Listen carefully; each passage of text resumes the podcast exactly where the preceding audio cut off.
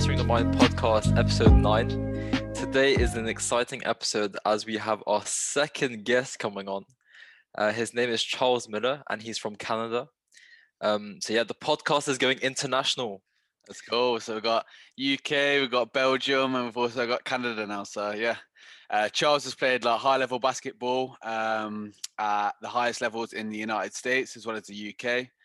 Um, he's played for teams like Upper Iowa University, the UQAM Citizens, uh, Nottingham Trent University, as well as the Nottingham Hoods.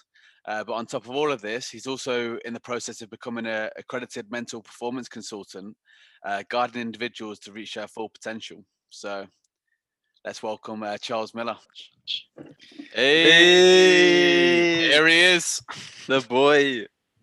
Easy, easy, easy. Now. the star man, the star man of today. Uh, how are you guys doing? Yeah, man, all good. How are you? I'm good, man. I'm good. I got my coffee on on on, on the right side of me. Yeah. I'm good to go. I'm ready to talk, ready to face these questions. Just get the, the conversation going. You know, uh, we uh, we got off a good uh, connection the other day when we spoke yeah, so mate. I've been looking forward since we we talked on Thursday, and you know, it, yeah. it feels weird to be on the other end of uh, of the situation. You know, you get to ask me a question. Usually, it's the other way around. Yeah, but, for sure. Uh, it's cool, man. It's really cool, and uh, I've been listening to your podcast for the past two day, few days too. So, uh, what do you think of them? It's great. I love the content. You know, it's very um, it's very like unusual you know the way you bring the conversation you're just asking yourself about you know your journey you you you, made, you did a good job like introducing yourself uh, and i think a lot of podcasts they kind of do that but they don't they don't spend one episode on it. They're going to spend a quick segment two three minutes and then they kind of go on with it. Uh, but you guys did a great job just talking about yourself because you know I'm I'm sure most listeners don't know you guys like that. Like I didn't know you guys like that, yeah. but it was cool to see like your experience, like the level you guys played. Uh, I've, I've I love the episode about uh, stress and anxiety. The second episode, you know. Oliver, you bring like experience, you know, at the penalty and all that stuff. So yeah. no, I thought it was great. That was great. So I, I'm looking forward to to this one. You know, I, I still got to watch the one when you guys are are, are, are gaming though. yeah, those are special ones, but uh, yeah. but no man, like we we've been super excited since we had that little call, you know, like just mm-hmm. to get to know each other because the feeling was so good, like yeah. the chemistry was perfect, and yeah. yeah. we're so so happy to have you on today, man. Like and just listen okay, to your man. story and uh, yeah, share your experience with us. For sure, man, for sure. So, so I think uh, a good place to start is uh, for you to like introduce yourself. So like, let's just go through chronological order, like from from the minute you was born to like your basketball career? Like how, mm-hmm. how, how, did it all go? Run me through it. Oh man, where to start? I'll start with my name, right? So my name is Charles Miller. I'm from Canada. Uh, I've been playing basketball since I'm nine years old. I'm 26 now, so it's been 17 years so far. Uh, not too sure what's gonna happen next, to be honest with you guys. We talked about that last time. Uh, but we, if I had to, to start from day one or, or the early on years, you know, played uh, high school, just like uh, uh, all the kids here in, in, Canada and probably worldwide, you know, in the States and Europe, you play with your high school, you play with your city teams. Um, fell in love with the game at nine, but really started to, to be really serious about it around 12, 13. Um, I couldn't understand why other people weren't working as hard as me.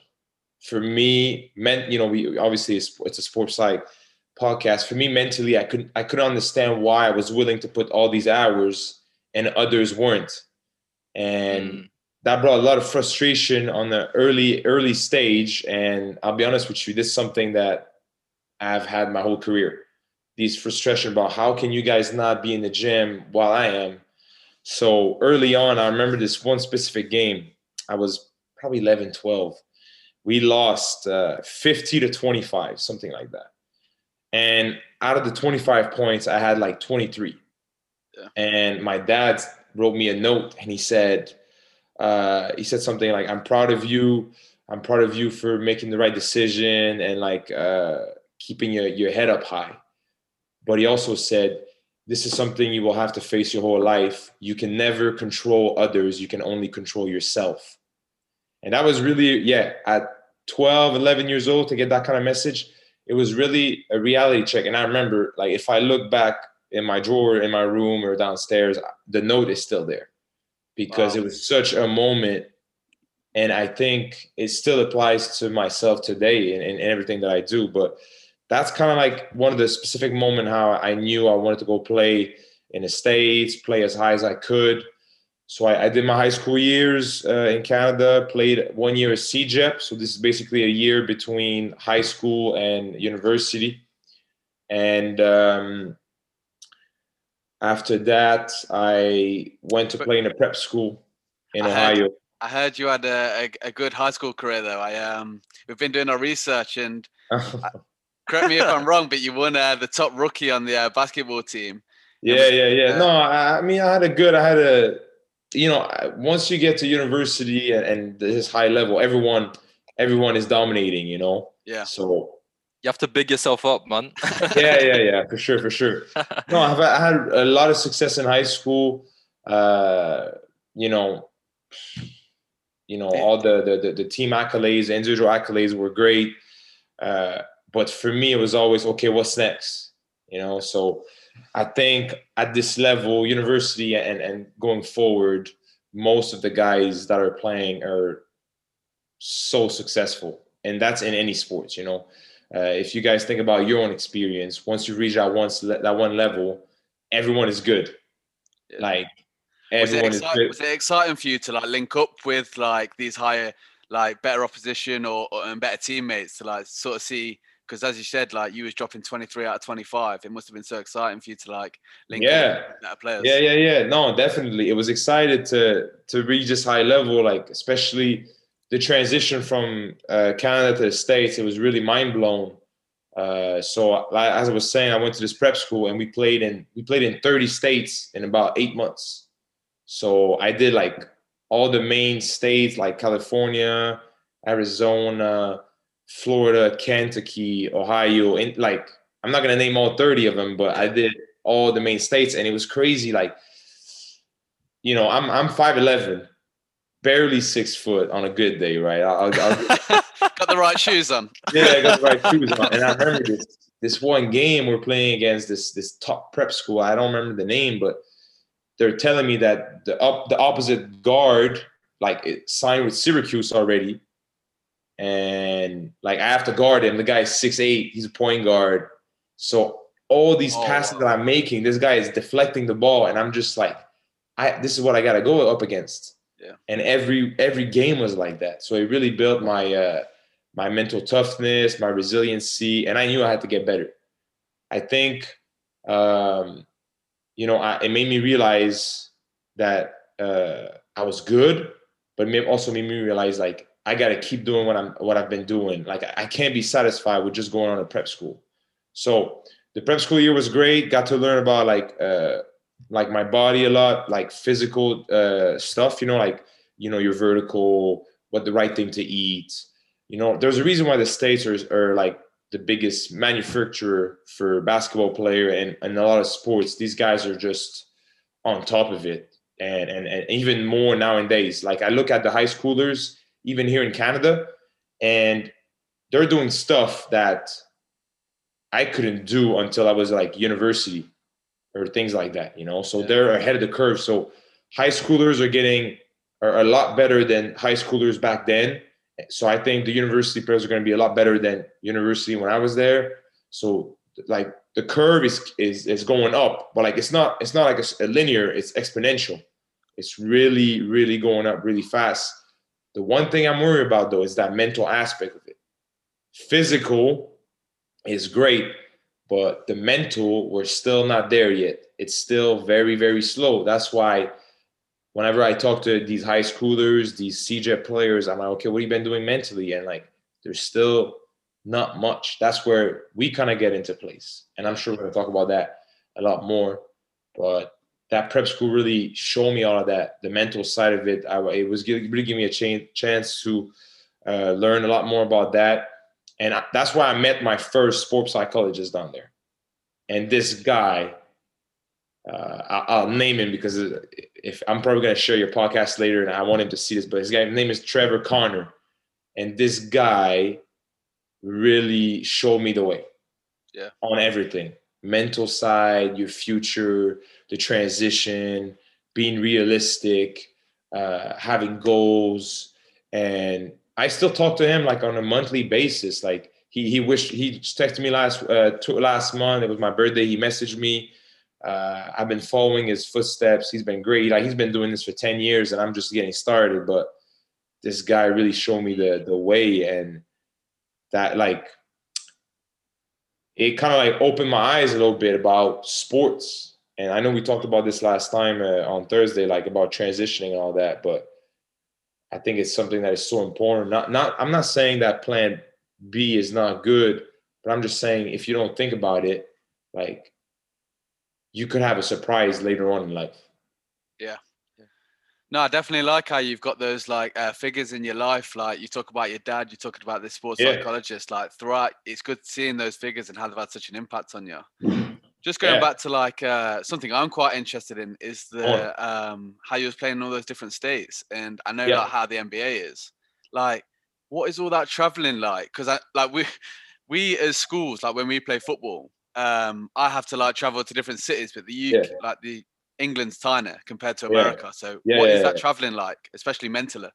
Yeah, ah, that's a good question. So, for the prep school, I remember we would get these vans, and and we just pack up a bag and kind of like, let's go, get on the road, hit the road. So it was just like that typical, like typical Hollywood movie stereotypes, you know, just get in the van, just go play, come back, you know, no, no whatsoever care about your mental side of it. We're just, we just need you to perform. You know, you had a prep school, you got to perform, you got to kind of have to deal with it. So like, I remember this one time we did a tournament. It was, it was 10 states in 14 days, something like that. How long are the drives? Yeah, it must be crazy.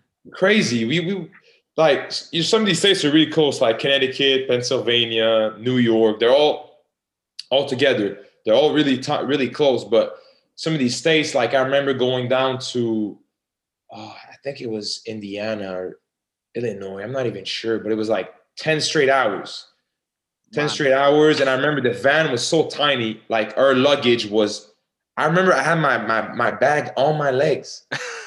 Man, I like in England, like I'd travel for like an hour to like the closest um like city. And after that I'd be like I, I wouldn't be mentally prepared and physically mm-hmm. prepared to play. So I couldn't imagine being an American traveling like 10 hours straight and then having to perform uh, optimally. Yeah. Um, it's so, definitely something that they must focus on uh, yeah. to try and because one of our lecturers he was talking about um, he he's a sports psychologist at Leicester and he looked at the um, routine up to a game day and he found that you know the dim lights on like um, the buses mm-hmm. like it was getting them into a state of not like they weren't going to be able to perform optimally because it was quite like sleepy like fatigued inside. you know yeah. yeah. yeah like did you kind of feel the same? Like did like that bus trip kind of affect your mental side yeah. of the game and your yeah.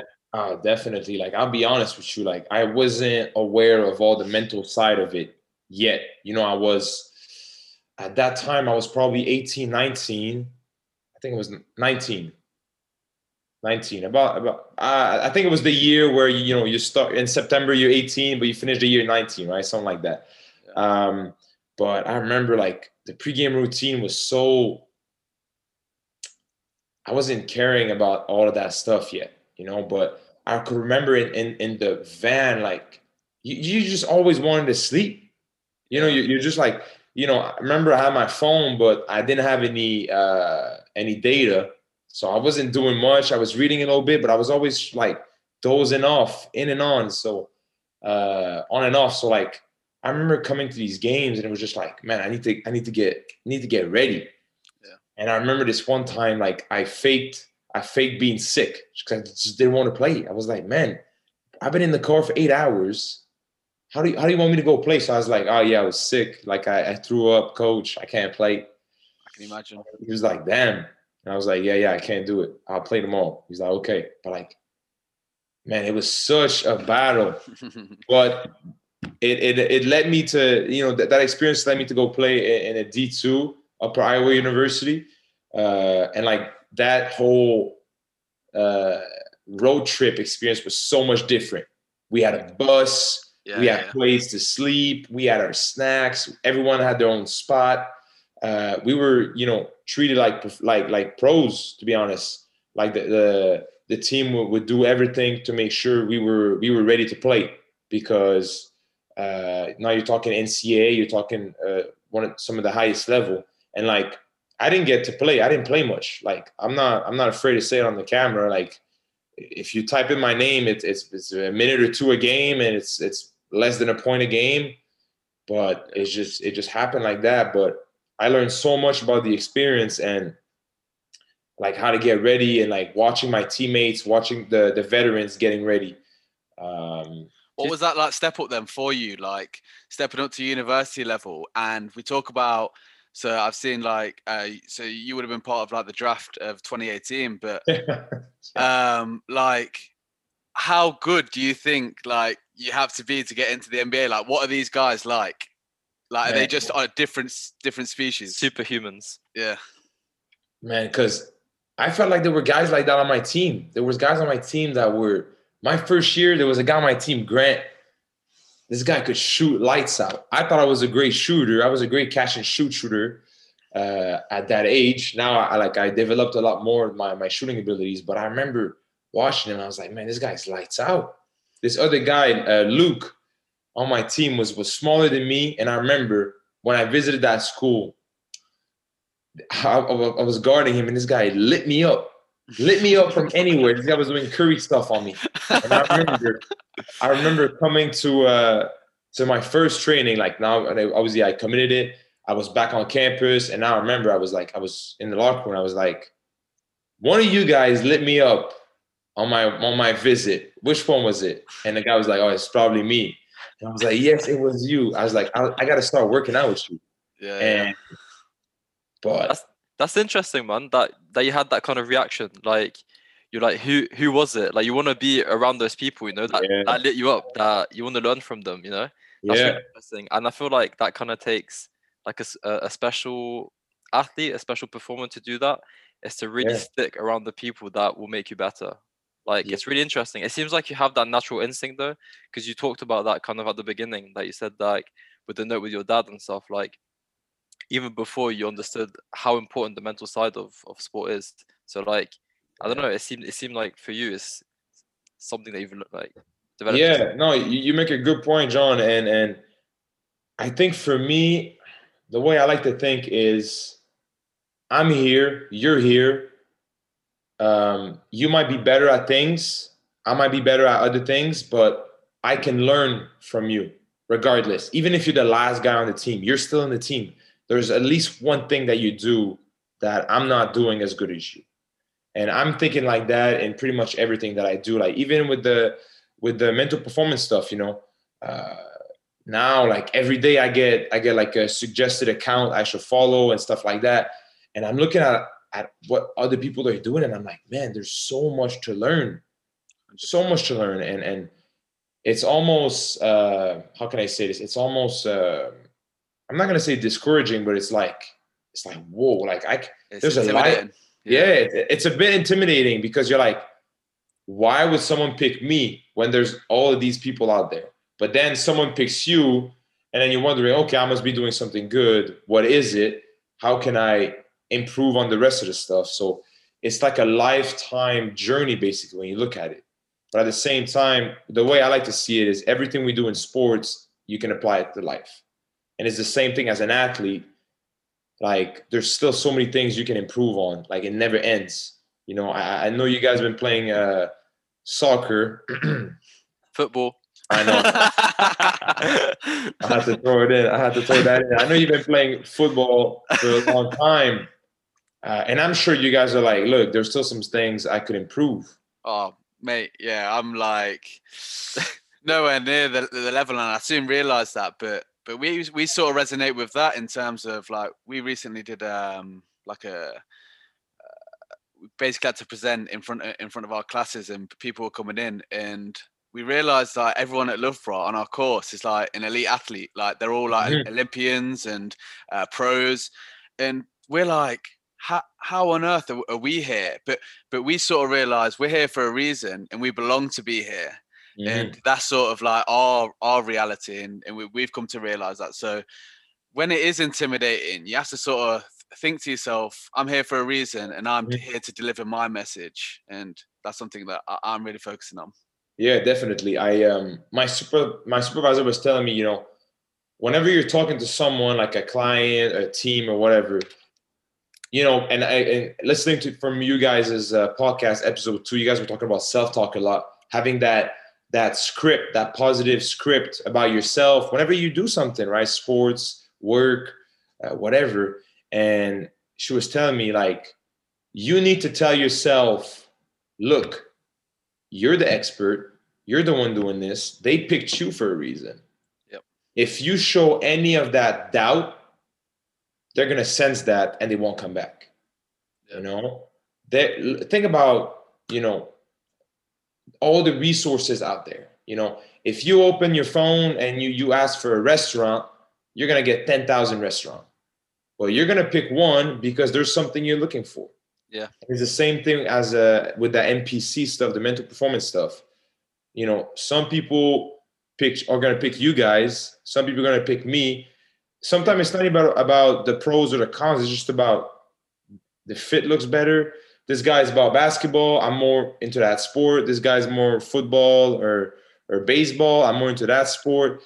And sometimes it's just ah, yeah, it's just the way it is. Yeah. But 100%. sometimes to you need to remember yourself that. So when I I kind of like noticed that, especially within the last few weeks, uh, that confidence aspect is is huge. Whenever you talk about a concept, you know, um, I'm big on sleep right now. I'm big on sleep. I've been reading about sleeping. I've been looking doing my own research. So uh, I'm I'm actually doing a few sessions this week with teams uh, on sleep, and I'm not really worried because I have so much confidence in my knowledge nowadays that I'm yeah. really looking forward to it. Uh, but you asked me two months ago, it wouldn't be like that. No, that's the, the best feeling. Yeah. Yeah. And it's like, the same thing with, with meditation as well. I've been meditating for the past month, so I know exactly oh. how you should feel. So now the confidence is much better. But again, like there's all these aspects out there. It's not like we can we can be expert on all of them, you know? that yeah that's that's such a big point like you can't be an expert on everything mm-hmm. and talking about confidence and delivering stuff like if you was if you was to tell me and john like during our undergrad we're, we're going to be doing a podcast like we would have said absolutely no chance yeah, I bet. but but um like now we're, we're fully confident in in talking about different topics and stuff and even talking with other uh consultants and stuff with uh, about psychology like we're yeah. doing with you basically like yeah. exchanging like even networking just having yeah. that, that relationship like ultimately it's so important because we can learn off each other you know um exactly. So key but the I, next point of your career oh, go on john. Nah go go. But the next point of your career you moved to the um I, am pretty sure i pronounced this wrong like yeah you, uh, you did all right. You did all right. I, you did all right. You did all right. Is it it's like a french word no? Yeah so basically um the name of the university is uh, Université du Québec à Montréal. But instead of saying all that, we just combine each letter together and it makes, in French, it makes UQAM. In English, they always say UQAM, UQAM, whatever. They always mess it up. Even here, they mess it up. But yeah, UQAM, UQAM, you know, we, we take it. We take it. We appreciate the effort. But yeah, so after I gotta tell you this story though. I gotta tell you this story. So after this year and a half in the states, uh, I went back to to Montreal, right where I am right now. But uh, my, after my first year as a freshman, you know, a part of me was like, "Look, I don't care if I don't play as a freshman. I'm gonna learn so much. He's gonna have to make me play as a, as a sophomore." And you know, I get all these mixed message uh, early on. You're gonna play you know, you, have improved, da da da da. So I'm like, good, like I'm finally gonna play after a year off the bench, you know. So I'm really excited. Then we start the season, and like I don't play in the first eight games, and he's giving all my minutes to a freshman who was performing well, but I still find I still found that like I could have done probably the same thing as him. Same thing or probably better, but you know, yeah. we're not gonna get into that. You know, it's in the past. So I'm eight games in and I'm like, I can't I can't be wasting another year on the bench. Like I've worked too hard for this, right? Yeah. As an athlete, you're thinking about all the sacrifice you've made uh, away from your parents. Uh, I had a girlfriend back then. Like I was doing long distance relationship uh, away from my. I have a twin brother. I don't know if you guys know saw you saw that, but I got a twin brother away from him, uh, and it's like, it's it's pressure. It's it's it's and it mentally it was messing me up. Like I, I I'm a, I'm a shooter, and like I wasn't shooting the ball right. So I'm like, if I don't shoot the ball right in practice, there's no way he's gonna put me in. So I talked with my mentor back home, and I'm like what are we gonna do? He's like, he's like, pack your bags, start talking to teams in Canada, and like transfer. He's like, it's that simple. Mm. So I start talking to teams in Canada, and I get I get a, some good interest uh, from from the top teams. Uh, and like they're talking about, yeah, you could you could play right away. You could be in your program, 25 minutes a game. And a part of me was always so focused about the states that I never looked in my own backyard. Never. Yeah. For me, there was a big X on Canada. And nowadays, you look at you look at Canada, and and and we have the uh, second most NBA players uh, in the league. So there's states obviously and then it's canada um, and right now university basketball in canada is, is is such a high level now it, it's you know we play against we used to play against d1 and d2 every summer and we'd win we'd win like yeah against uh, uh, mid-major low major division one school but anyway so i made a decision to transfer and i told my coach i go listen coach uh, i'm going to transfer at christmas uh, you know, I think it's best for my career. Like I haven't played yet, da da da da, and whatever. And he goes, he goes, you know, to be honest, Charles, I was probably going to talk to you about transfer at the end of the year. So he he told me he was going to talk to me at the end of the year. So I could have lost the whole year, yeah. right?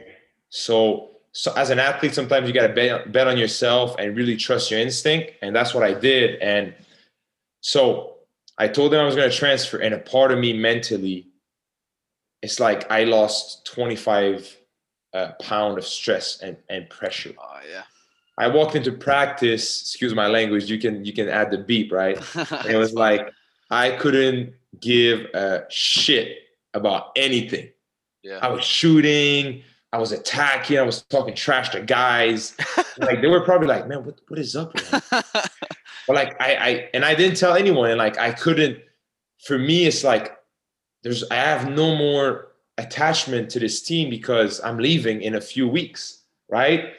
And I was I was I think I've played probably the best two months of, of training. I was lifting every day. Man, they got me on a heavy heavy lifting schedule. I would I almost I was look, I'm I'm 5'11. I've been 180, 185 my whole life right? Right now, I'm about, I'm actually right now, I'm about one, 174, 173 right now. I'm tri- trying to trim down, okay. but he had me at 197. Wow. One, I was 197. I was, I was, I was thick. I was, I was, I was big, right? So, you know, the States. And anyway, my, my story is going to end on this, right? So it, we're in December. Uh, we play this one team. We're smack, we're smoking them up 30, 40 he's putting the bench in, right? Bench warmers. He looks at me and he's like, Can I put you in? And I'm like, If you do that, you're gonna mess up my eligibility. And if you do that, I won't be able to play in the in, in January in Canada. So I'm not trying to play four minutes uh, just because I'll lose six months of playing in Canada. So I'm like, don't put me in, coach. He's like, okay, okay, okay. So we win the game. Everyone's hype we're running to the locker room. He stops me. He grabs my arms like he's like Chuck. Did did you tell anyone on the team? And I'm like, Nah, I haven't. He's like, Okay, I'm gonna tell them. So I'm like, Okay, okay, sure. We go in the locker room and he's like, Good win, guys. Blah blah blah. He does his speech. He goes, Listen, before we we get on the road, uh, that was a road game. It was about two hours from from our school, so not too bad he goes, I have to, uh, some announcement, an announcement to make. Uh, Chuck, that's what they they they call me, right? uh, he's like Chuck. Chuck is uh, gonna transfer back home at Christmas. He's found a team in, in Canada. Um, you know, uh, we've we've me and him have talked. We decided it's the best decision for him for his career going forward. Da da whatever, right? I wasn't, but man, I started crying. I started crying, like I remember like I was on my my kind of like my my my locker, my spot, and I was just like this crying and heavy tears, heavy tears, and and like I was so attached to these guys because you you know you spend 200 300 days with them right? Like every day hours on the court lifting shooting training whatever. And man i wasn't even playing and i was so attached to this team and these guys. Yeah. And it i felt uh, guilty for leaving mm. but i wasn't even playing yeah it's an that's interesting the power point. of of the team, the power of the, the the commitment you make to a team or to a university. Like I felt I had all these emotions. I wasn't even playing. So it really like it was such a weird feeling. And like all the guys came to see me, like tapping my shoulder, saying it was okay. They understood the situation. And and like, you know, a few weeks later I left. And, and I always I, I always I think about that moment pretty often lately, to be honest because it was like, could you imagine a player like it was the NBA deadline a few days ago, right? Could you imagine a guy that gets traded uh, or guys that you know hit the free agency and and don't ever come back? So, like, that's what I was going to talk to you about, like how. So I I seen like I, I follow Raptors and that like mm-hmm. Norman Powell just got like tra- like mm-hmm. traded and it's like they have to move to a complete different part of America, and it's like that. That must be such a like difficult period, and they only get like a couple. I don't know. I don't know what the process is like, but I imagine it's like a couple days' notice, like, or even is, is it even that? He played last night, so I know. Like he he got traded on Thursday. He played on Friday night. So do you think they get any notice though, like b- b- beforehand, or do you think that agent just calls you up saying like, "Pack your bags, yeah. we're playing on Friday"? Yeah, I've been uh, I've been listening to JJ Redick's podcast a lot. Uh, he's he's like one of my favorite NBA players, a shooter and all that. Yeah. And followed him. He's, he's since he's been at Duke, and he was saying that he got he got traded uh, like in 2000. I think it's 11 or 12, something like that. He got traded to to the Bucks after spending like nine years with the with the Magic, and his agent told him, "No, you're good, you're good, you're good." and they got in the in the bus to go to the plane to go to the uh, road a road game, and the deadline was at three o'clock, and at two two fifty nine, uh, the coach was like, uh, "JJ and you two stay in the bus. You just got traded. Like you can't, you won't get in this in this plane with the rest of the team. You're gonna get on another plane because you have to go." So I don't think they get a notice, man. So mentally, it must be must be such a challenge. Like uh, Lou William got traded, and he said that he he thought about retiring. He yeah. thought about retirement. He was like, "What's the point? You give so much to a team, to an organization, to just be traded like that. It must be such a, a mental challenge, such a mental uh, roadblock, you know." Yeah and, yeah, and I guess it doesn't only affect like the team aspect, like the yeah the team you're playing for it's also like aspects in, in your personal life also so you have to like consider your family like potentially moving away from a family or like having yeah. to bring them with you and like like I can't imagine that happening in football like here here in the UK like that's that that would never happen like yeah, everything is planned in advance like yeah, yeah. done clean you know uh, yeah like that's yeah it's crazy. Yeah it's it's insane. But to go back to you know what I was uh, we were talking about about transferring. So yeah after that that moment like I left a few weeks later I transferred, and, that was that could have been such a tough uh, situation, but it ended up being perfect. Like uh, I remember, I left the states on the 23rd of December, and like on the 26th, I had my first practice in Montreal, and like the coach was there for me. uh, the players on the team they were they were like, "Yo, we need some shooting desperately." So like you fit the, the situation perfectly, and I got into a situation where I could play 25 minutes off the bench.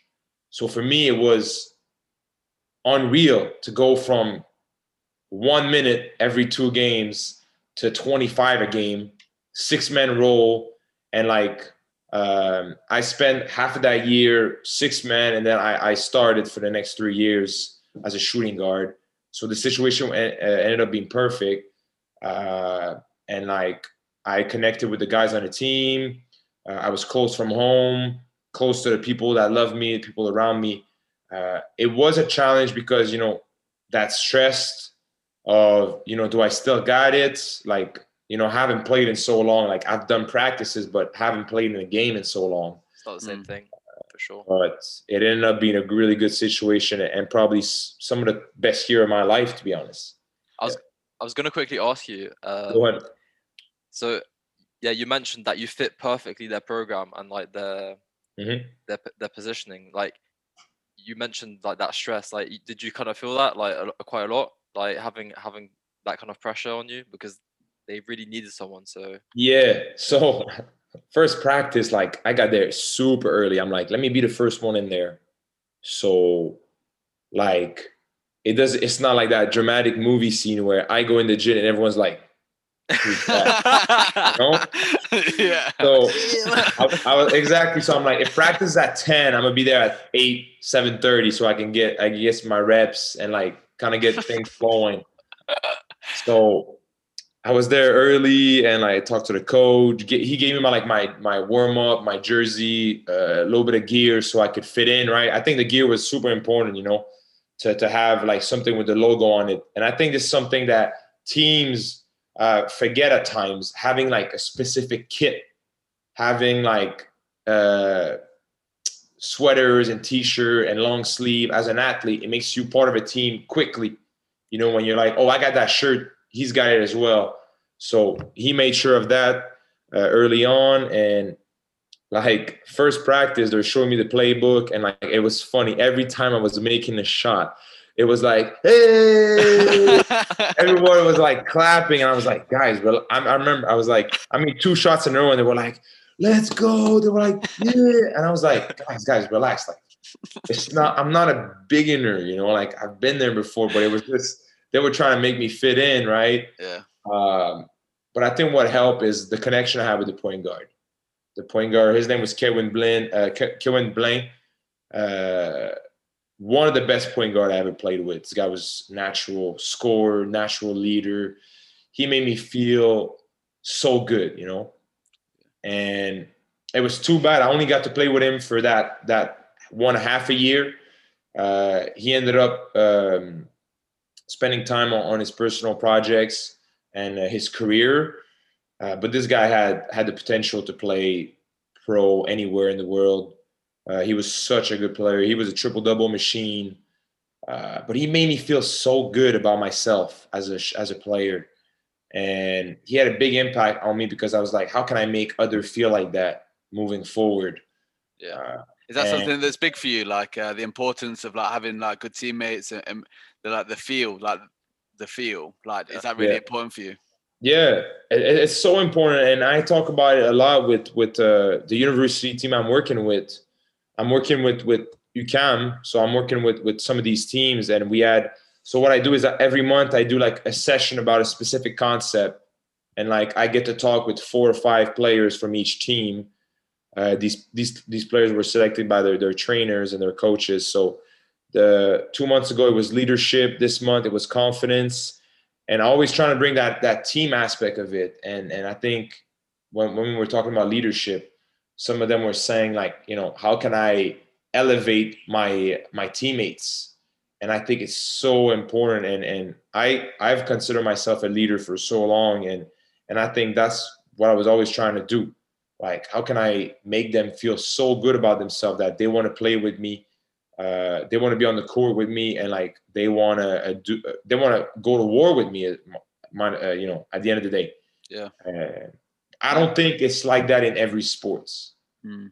i think sometimes the personal agenda gets to it and we sh- we kind of like shy away from that, but um, yeah. I think it's something I always pride myself on. You know, how so can I make it, go on?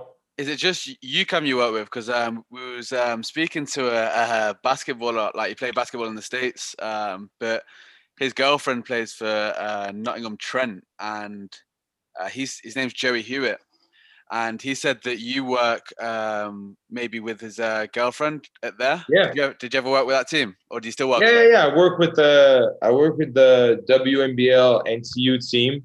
Yeah. So they just had a game this morning. I was watching their game again against uh, Ipswich. They his Ipswich is the best team in the league, and they won. So it was a big time win for them. Good. Yeah, I've been doing some session with them as well. About every two three weeks um, since October. We always do like a little recap about the previous performances. Uh, we had session about team goals, uh, our identity early on, and like moving forwards. Uh, obviously, January and February is a bit slow because of COVID. They they had a huge break, but uh, yeah, we've been working. I've been working with that team as well, and I think it's just about. Uh, I I'm a big believer of like self awareness. I think self awareness is always the first, like within the first steps. You know, what do you do as an athlete, and what kind of impact do you have on others? You know, I always say in, in team sports, if your impact is not on the stat sheet, it's got to be on something else. Your energy, your intensity, uh, on someone else's behavior. Uh, you know, doing the little plays, the hustle plays, all that, that type of stuff. And I think uh, we forget that at times. We truly forget that. And I think that uh, learning more and more about mental performance, it's allowed me to kind of like know a lot more about that. And it, it showed me that there were games. It kind of like showed me how to look back on myself as well. I was always been a, like a big, uh, always been hard on myself when I was playing. Uh, sometimes, you know, looking at the obvious, like the points, the shooting uh, percentage, and like complaining about how I didn't shoot the ball well. But then looking at, okay, what else did you do? Like, okay, you like, you you you you were uh, positive. You got you took care of like huddles, uh, stuff like that. So I think this is still like a small stigma. I'm not gonna say it's a big one, but I'm gonna say we still the casual people, the casual people in sports, they always look at the stats. Yeah. And they don't look at the little stuff that are not on the stat sheet. And this I think this is something that still needs to work on. And for athletes, it's extremely hard because we don't spend as much time on our, uh, on our mental aspects compared to physical aspects. So we're gonna spend, I don't know, let's say like 10 hours lifting and, and training on our team and we're barely going to spend an hour on our mental stuff every week mm. you know so trying to slowly break that barrier is going to be it's going to be a challenge of a lifetime you know we'll be doing that for the next 40 50 years until you know it changes within generations but yeah it, yeah. it will take everyone to change it like it's, it's difficult for everyone to be on board with this change but but your point about stats is actually it really resonates with me uh, i feel like so i don't know if you have been watching the Last Chance U documentary on yes of course. You know?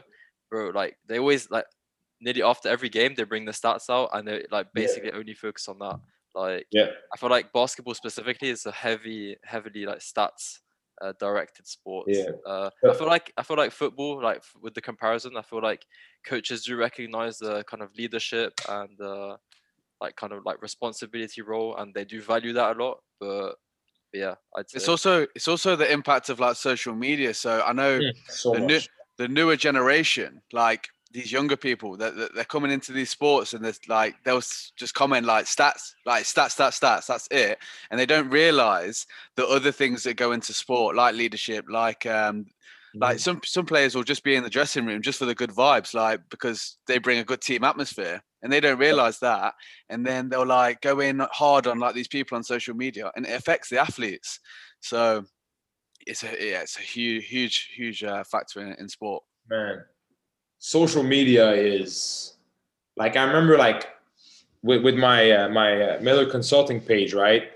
Uh, I, I kept doing all these polls early on, and I was like, "Is social media affecting your your uh, performances or just your mindset. And I think I got like 50%, like 50 are saying yes, 50 are saying no. Uh, but I think I think that's false. I think people won't uh, they won't agree with that aspect of social media. Like, mm-hmm. look, and then you you you think about Last Chance U or, or or just think about your own experience, right? What's the first thing you do after practice? Open your phone. First thing you do after a game, pull the phone out. Like so, I read a, a study that 80% of teenagers wake up in the night and check their phone. Mm, wow. Like that's four out of five. Four yeah. out of five people. That's during the night. So you really think that during a game when the coach is not in the locker room yet, some of the guys don't check their Instagram real quick? Come mm. on now. No, Come on. Like the clubs I've worked at, like they um as soon as the game's finished, they're like, oh, like I need my clips, like I need to put it on social media. And a lot of the like clubs will say, like you can only use these for um performance enhancement purposes. So like analyzing your own game, you can't upload them to social media because it can have such a neg- like negative effect, and you, you're only performing for those clips. Like, yeah, yeah, and also like these these young players, they kind of like they value themselves on solely on these clips, so it can be an yeah. issue. Like, if if they get a bad comment or whatever, like it, they're so like yeah, like not sensitive, but like fragile. Yeah. You know, it can it can fragile a, a really talented player so easily. We had yeah. a massive debate about this, John, didn't we? Uh, the, oh, the, the if we get into it, it's because I think I think the, the big problem is, and like I think us us three, I don't think us three are, are better than others. You know, I think we've all had our issue as well with social media. You know, mm-hmm. um, I think it's just these the young the younger athletes and even even the older ones, right? But whatever, like I just think we're insecure and these likes and the followers we we get like i think i'm not sure if it's like if i'm saying it right but we get we get hit by some kind of hormone when we yeah. get like these likes these followers. Yeah we do sure. and it's like we it enlightens us right?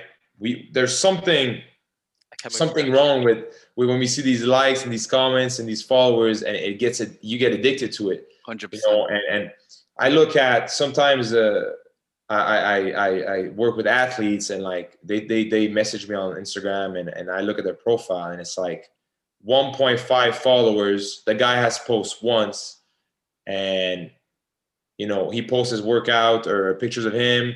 And it's like, you already have 1.5 uh, followers uh, and like you've only post once. So clearly you're, you're, you're picking and choosing what you're posting what you're letting people know. Like, where are the days where you can just post your stuff and just not worry about what they're gonna say?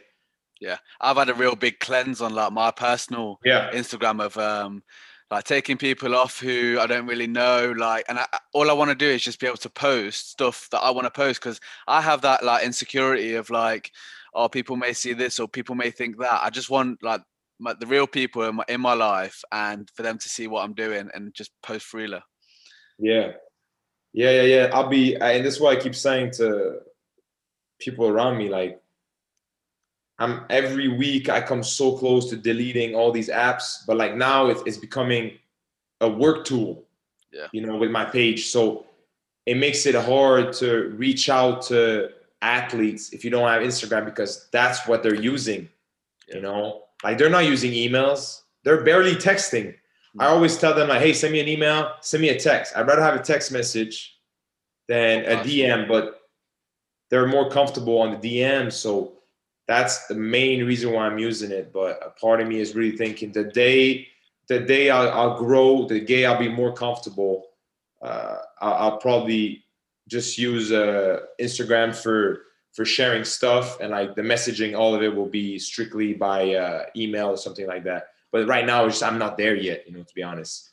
But, it's good that you've done that. Like, like that was the whole point. I created my psychology page, like to sort of separate work from my personal life. Yeah. Um. So yeah, it, it's a huge thing that, that you've done that, and John's Johnson that also because yeah, I wasn't I wasn't gonna do it at first. I remember telling you, oh, like yeah, I was like, the people that follow me anyway, like, like anyways, like they're gonna want to mm. see this. But then like I came to a realization like it's just it's just better to just separate the two, like your professional life and your personal life. So so yeah, yeah. it definitely inspired me there.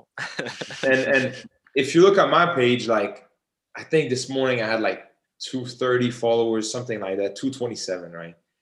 And I've, I've got hit so many times by these guys that are trying to get me, oh, we can help you grow your followers. And I'm like, I'm not trying to do that. Like, they're going to grow organically by the content and the relationship that I make. I don't want to, I want to give you, some guy was like, I, if you give me two, uh, 250 bucks, I'll get you to like a thousand followers. And I'm like, I don't need that. Like, it's going to get there organically. Yeah, yeah. Uh, it's going to get there by the content. I don't want a thousand people that like they got the random I don't know coffee mug lover three four five. yeah, yeah, like okay. I guess it'll just bite them in the ass in, in the future, you know, like yeah. um as long as you're having an impact like on exactly, those yeah. on, on those like followers that you have, like that's all that matters. So yeah, like this guy was messaging me yesterday. He goes, he followed me. Every time you follow me, I send you a message saying thank you for the follow, right? And he goes, he goes, uh, your page was recommended from one of my contact. He said you share great content. And I was like, oh wow, that's dope. Like, thank you. I really appreciate that. Mm. And that to me is a lot more valuable than getting 10 followers from people that I don't know. You know? So 100%. I don't know. I think uh, it's all about building connection and, re- and and building relationship at the end of the day you know mm, yeah sure.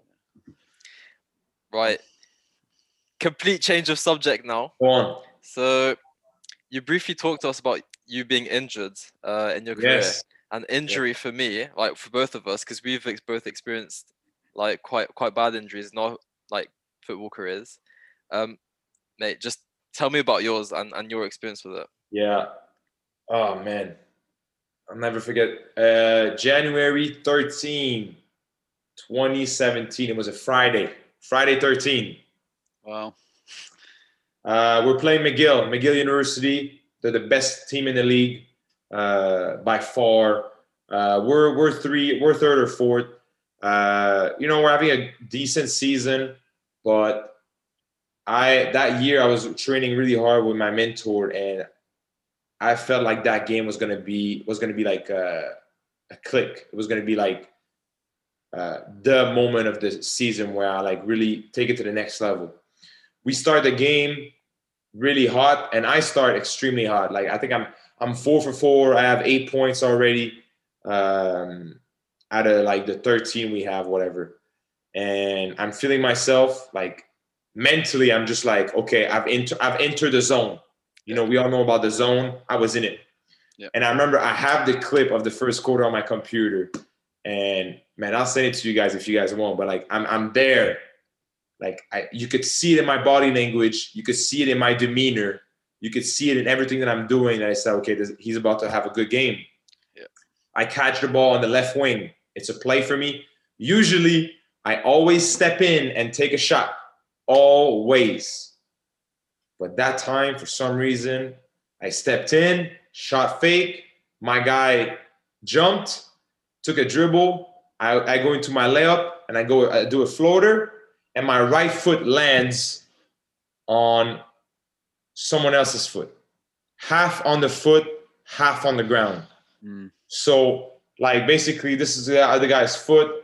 The first part of my foot is on, on is elevated like this. The other part is on the ground like that. So it breaks my fifth uh, metatarsal, metatarsal, something like that. Yep. Just breaks. And I'm on the ground holding my foot and I'm in pain. And uh, I, I can I can still see the image in my head because I watched the, the video a ton of time. And I'm holding my foot and I'm struggling. And like the, the, the referee whistles, my parents and my brother are in, are, are in the crowd. And I can see them. And my, my dad is kind of like worried my brother is like, crap. I get up and I start walking.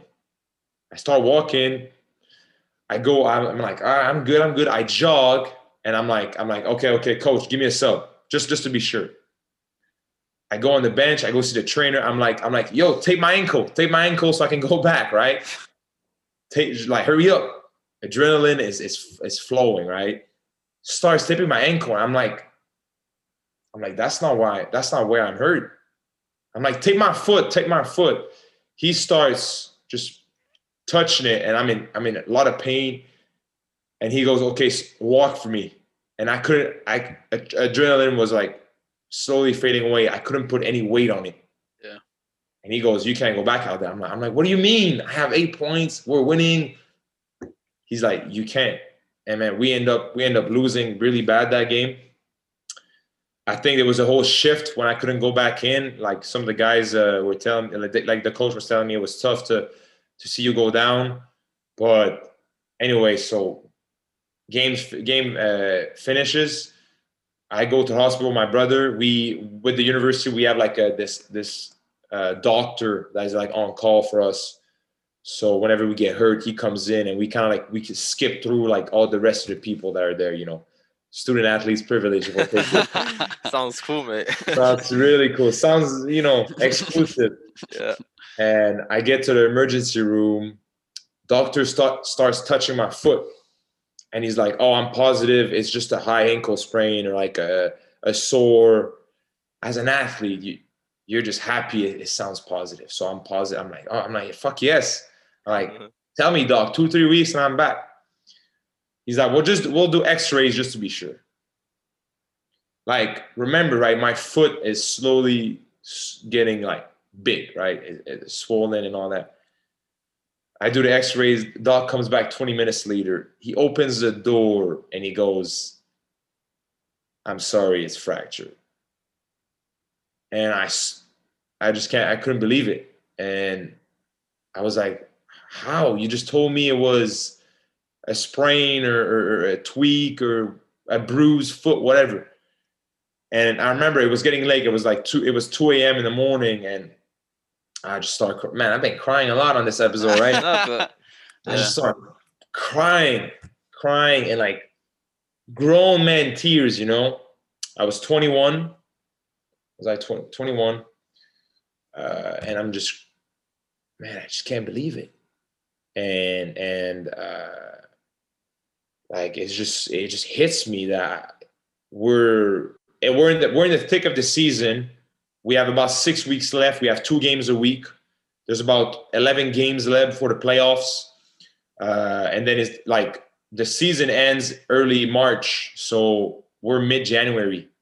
So there's about six, seven weeks left if, if we end up going to the Nationals. And I was crushed. I got back to my house. It was 5 a.m. Couldn't sleep at all. Couldn't sleep at all that day. And and and and uh, I remember like we we had a game against that same team the next day. It was back to back to back games. And I, I my brother was nice enough to drive me to the game, stay with me. I had my foot in like a little cast, whatever. And I remember I was watching a game. I was just I wasn't there. I wasn't I wasn't there at all. I was and I remember a friend of mine took a picture of me. Like he took a snapshot from really far. He was like, uh, prayers up. I hope you I hope you recover really quick, whatever. And I I'm there, but I'm I'm really not. And I remember it was just I just entered a zone where I was like, what what's gonna happen? And like it, it only lasted three months, right? And you, you look at the COVID situation that it's been a year now. So what is three months versus a year? So right nowadays I'm, I'm mature enough to realize that uh, maybe it was a, maybe I overreacted, but it was my first time really having a hard injury. And man, I got hurt on Friday night. On Monday, I was in a boot on a bike pedaling because I was like, nah, man, I'm, I'm coming back. I'm coming back. Don't worry, I'm coming back. Give me four weeks. Like the physios are talking to me, they're like, it's minimum six weeks in the boot. How can you do four weeks? I'm like, I'm Charles Miller. you know? Yeah. So a little bit of arrogance, uh, probably cockiness. I'll, I'll admit, I was, you know, I was young and innocent, and and and my girlfriend at the time was telling me like, you make no sense. Like she was like, you're you're scaring me a little bit because like what's the definition of like mental disorder, mental illness. It's it's being in your own reality. You're disconnected from day to day reality, and obviously there's other symptoms, stuff like that, right? And and and I was I've in, I entered that mode. I like I was completely disconnected. Instead of resting, I was going to the gym, putting a chair down, and I was shooting, grabbing my own rebound, shooting. Yeah. And sometimes the ball would would go away. I'd be like, ah, get up, grab the crutches, go get the basketball, come back. And like people were looking at me like, what are you doing? Like, just rest. But I couldn't, my, I couldn't disconnect, disconnect, dissociate myself. Yeah. You know, we talked about it on Thursday. Like my identity was solely on sport. Mm. and that was a big, yeah, and that's like, a big mistake. Yeah, athletic identity. Like I'm sure the the reasons why you were acting like that was because your identity was so high and so focused on basketball. Yeah. Which is which is which is fine, but it, it can make the process of being injured like or being like when you're out of your sport, yeah, like much so much more difficult. Yeah. Uh, and I think a lot of like the the higher level you go in sport, the more you'll find this. Um, because obviously like it's a big part of your life, isn't it? Yeah. Um, whereas for, for, for, yeah, whereas for example for me, like when I was injured, like I like I was obviously sad not to play anymore, but I felt like it wasn't the end of the world. Like mm. you know, so yeah, it's yeah. really interesting to see the comparison. Yeah, and and a part of you, like you look at professional sports, NBA, NHL, NFL, uh, at the MLS, the, the the soccer league here, they have access to the top doctors, top people, top facilities. So you know I seen a basketball player fracture his hand uh, last year, and he was back in six weeks. Or even this year, he was back in like five, six weeks. And my girlfriend broke her hand. She she had a, a fracture right in the middle of the hand, right here. And she was out from 15, 16 weeks, you know, because her recovery took a long time. And I was like, how how is this guy getting back in five, six weeks? It's because they have access to all this top facility. So a part of you is thinking, if he can do it in five, six, why why can't I do it? But it's because they have access to everything and we don't. And obviously it's normal. But a part of me was was believing that. And I remember, man, I was I was I was taking all these calcium supplement for my bones to hmm. to work overtime. I was man, what was I eating? I was eating protein and and yeah. I was trying to do everything to come back as quick as possible, and and I never came back. Uh, that the, point, the, that point you bring up about having the the facility, like those practitioners and, and, the people who can sort you out, like that's something we really emphasized, or I really emphasized during the uh, injuries episode, what we did in episode three. Yeah. Um, like I was just told to like by my friends and family just just rest up. But we're quite privileged in the UK to obviously have the NHS and like we, we can just go and get free healthcare. Yeah. So like as soon as I did that and went to the doctors, like I'd, I'd already rested for six weeks, come back, and then I got injured straight again because it was like an overuse injury and I hadn't strengthened it back up. I'm and. Yeah, and uh, so that was so frustrating for me. Like six weeks of rest, and then I come back and it's still not not sorted. So I went and sought professional uh, care, and they told me like what the injury was, how to recover, and by listening to them, like like what do we know? Like as, as psychologists like they, they know best. So just listen to them and you'll be back on the court or back on the field like quicker than you expected. Yeah. Yeah. And i think i see it i see it right now with the mental performance a lot. Like physically right you get hurt, you go see the doctor.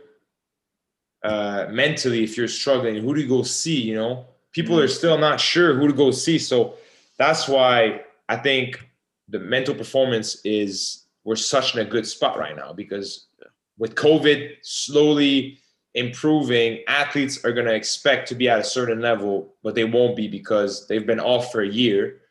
Um, so, and I think it's our job to kind of like step in and kind of trying to lead the way um, and uh, like I think there's still uh, a lot of information that is missing. People think that they're like, yeah, but like, how is it gonna work if you tell me this stuff? And I'm like, look, you need to trust me. I've done it. you would trust a doctor without any hesitation yeah. if he tells you rest for four weeks, no jumping, no running. You can you can only walk on it so if true. there's no pain. If a doctor tells you that, you're gonna be like, perfect doc, I got you. Yeah. A mental performance, a psychologist, you're not sure. For some reason, a part of your DNA goes, Are you sure, doc? Are you sure about it? Yeah. And it's like, I am sure. Not because yet. you need to believe my experience. You need to trust what I've done. Like, yes, I'm I'm the, the professional, I'm the expert. But for some reason, if it's not concrete, like a broken arm, yeah, some reason it takes more time. They just think it's like uh, like opinion based like we're, we're just like coming up with something random but there's so yeah. much study that goes into it there's so much research behind what we're saying like oh, there needs to def- definitely be that trust but i feel like people are opening more up about like their mental health in sport. I know that i saw on um it was on tiktok i think and uh, paul george opening up about his mental yeah. health um so it's definitely good that these bigger athletes are doing that because yeah. it's sort of it will like it's from like a top down that mm these role models are uh, providing the examples for uh, kids to open up about the mental health also. Definitely. Paul George coming out was big because he didn't perform well. Um, what's bad, the one thing that I didn't like, not about his comment, was like some other players were saying that he used that as an excuses for not performing well, you know? Yeah. And I was like, man, it's, it's not an excuse, it's just a reality, you know?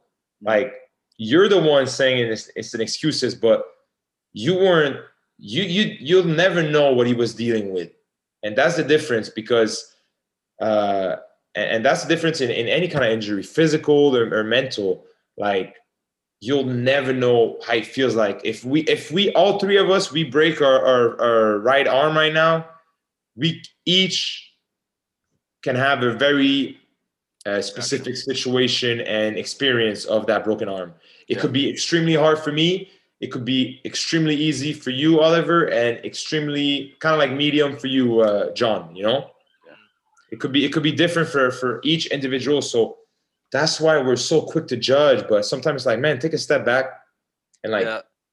who are you to judge anyone? Yeah, like and I feel like those comments they're just gonna stigmatize like the whole mental health aspect even more. Like yeah, yeah, I think people should be aware of like what they're saying uh, before yeah. actually.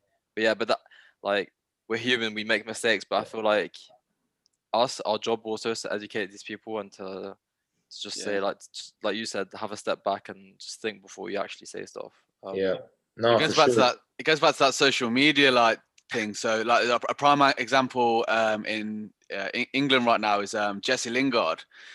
He played from uh, Manchester United, mm-hmm. and mm-hmm. he was um, he's had like a but really bad two years. Uh, I know uh, he had a lot of problems with his family life, and he wasn't performing on the pitch. But a lot of people didn't know that, and people were getting on top of him on social media. He was getting ripped. He was getting like turned into like a meme and stuff, and uh, like hardcore, really. Yeah, like bad.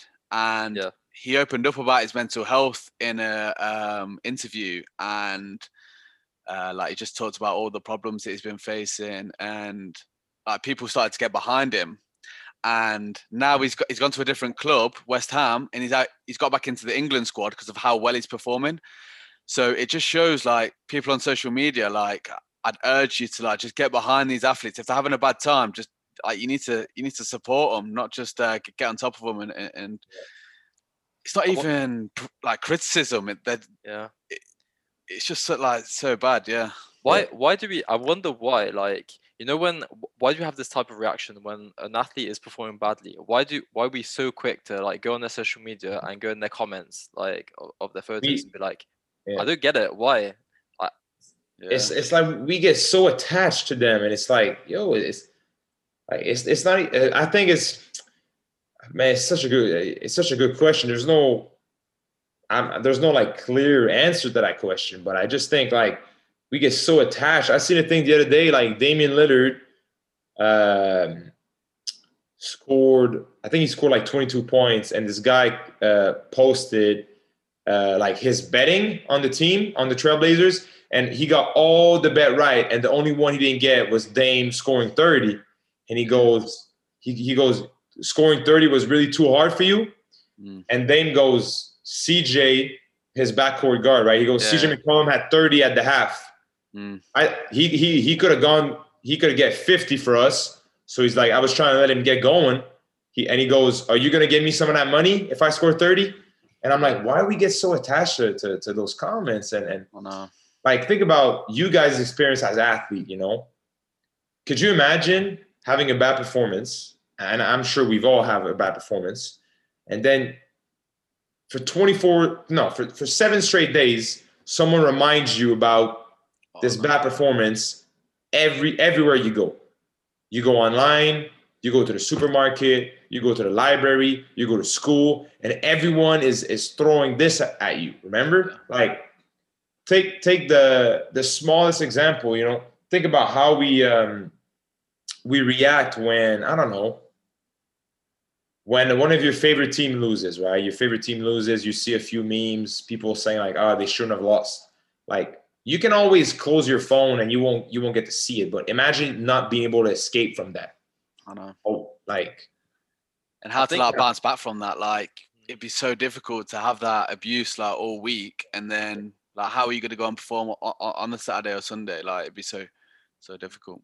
I think yeah. through. I think we know like we we're asking those questions like why do people do this because we know as uh, like mental performance coaches sports psychologists that really the effect it can have on these athletes but i think i don't know 80 percent of the people that are fans and stuff they, they really don't know the the really negative effects it can have like th- their comments uh on these yeah. athletes so once again it's our job to kind of shed light on that i guess. 100%. yeah I, I think it, i think if i if i was like at that level i would just like delete like you know how when you have a picture you can delete the comments? Like i would just never allow comments and i think i would get away from twitter and all that type of stuff.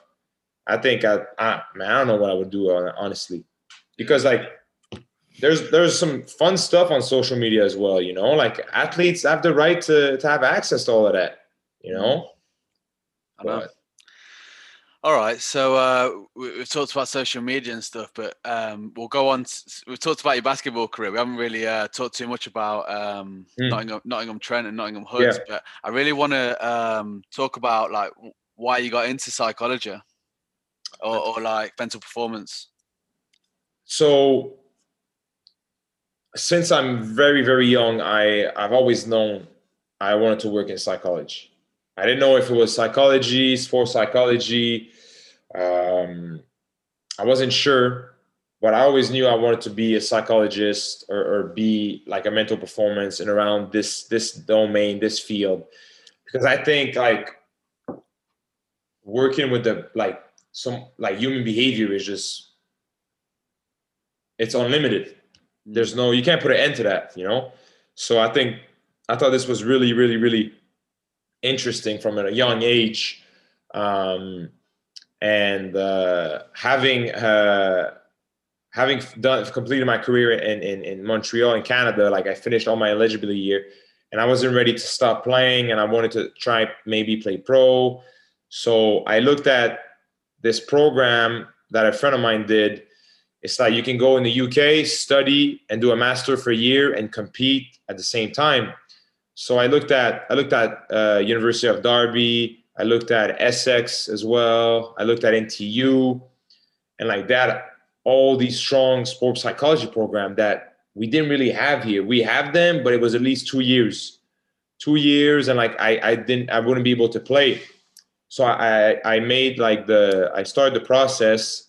Got apply I got, I got accepted in all the university that I applied to, but then it was about the financial aspect of it, the best situation, finding the right fit. So, so two uh, two two years ago in 2019, I took one week uh, to go to UK to visit the university, and I remember uh, one of the coach was like, "People don't do that. Like they don't they don't go they don't."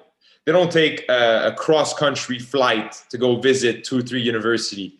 And I was like, I mean, why not? It's it's it's a one year decision. It's gonna have a big impact on my life. So I like I don't mind spending uh some money on it. Like, like it's gonna come back at the end, you know.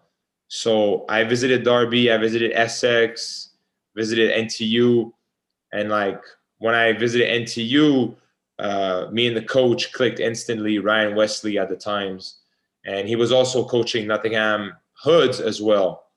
And what was really attractive with that university was first, first of all, the financial aspect that I, I could receive from them was a lot better than all the other university.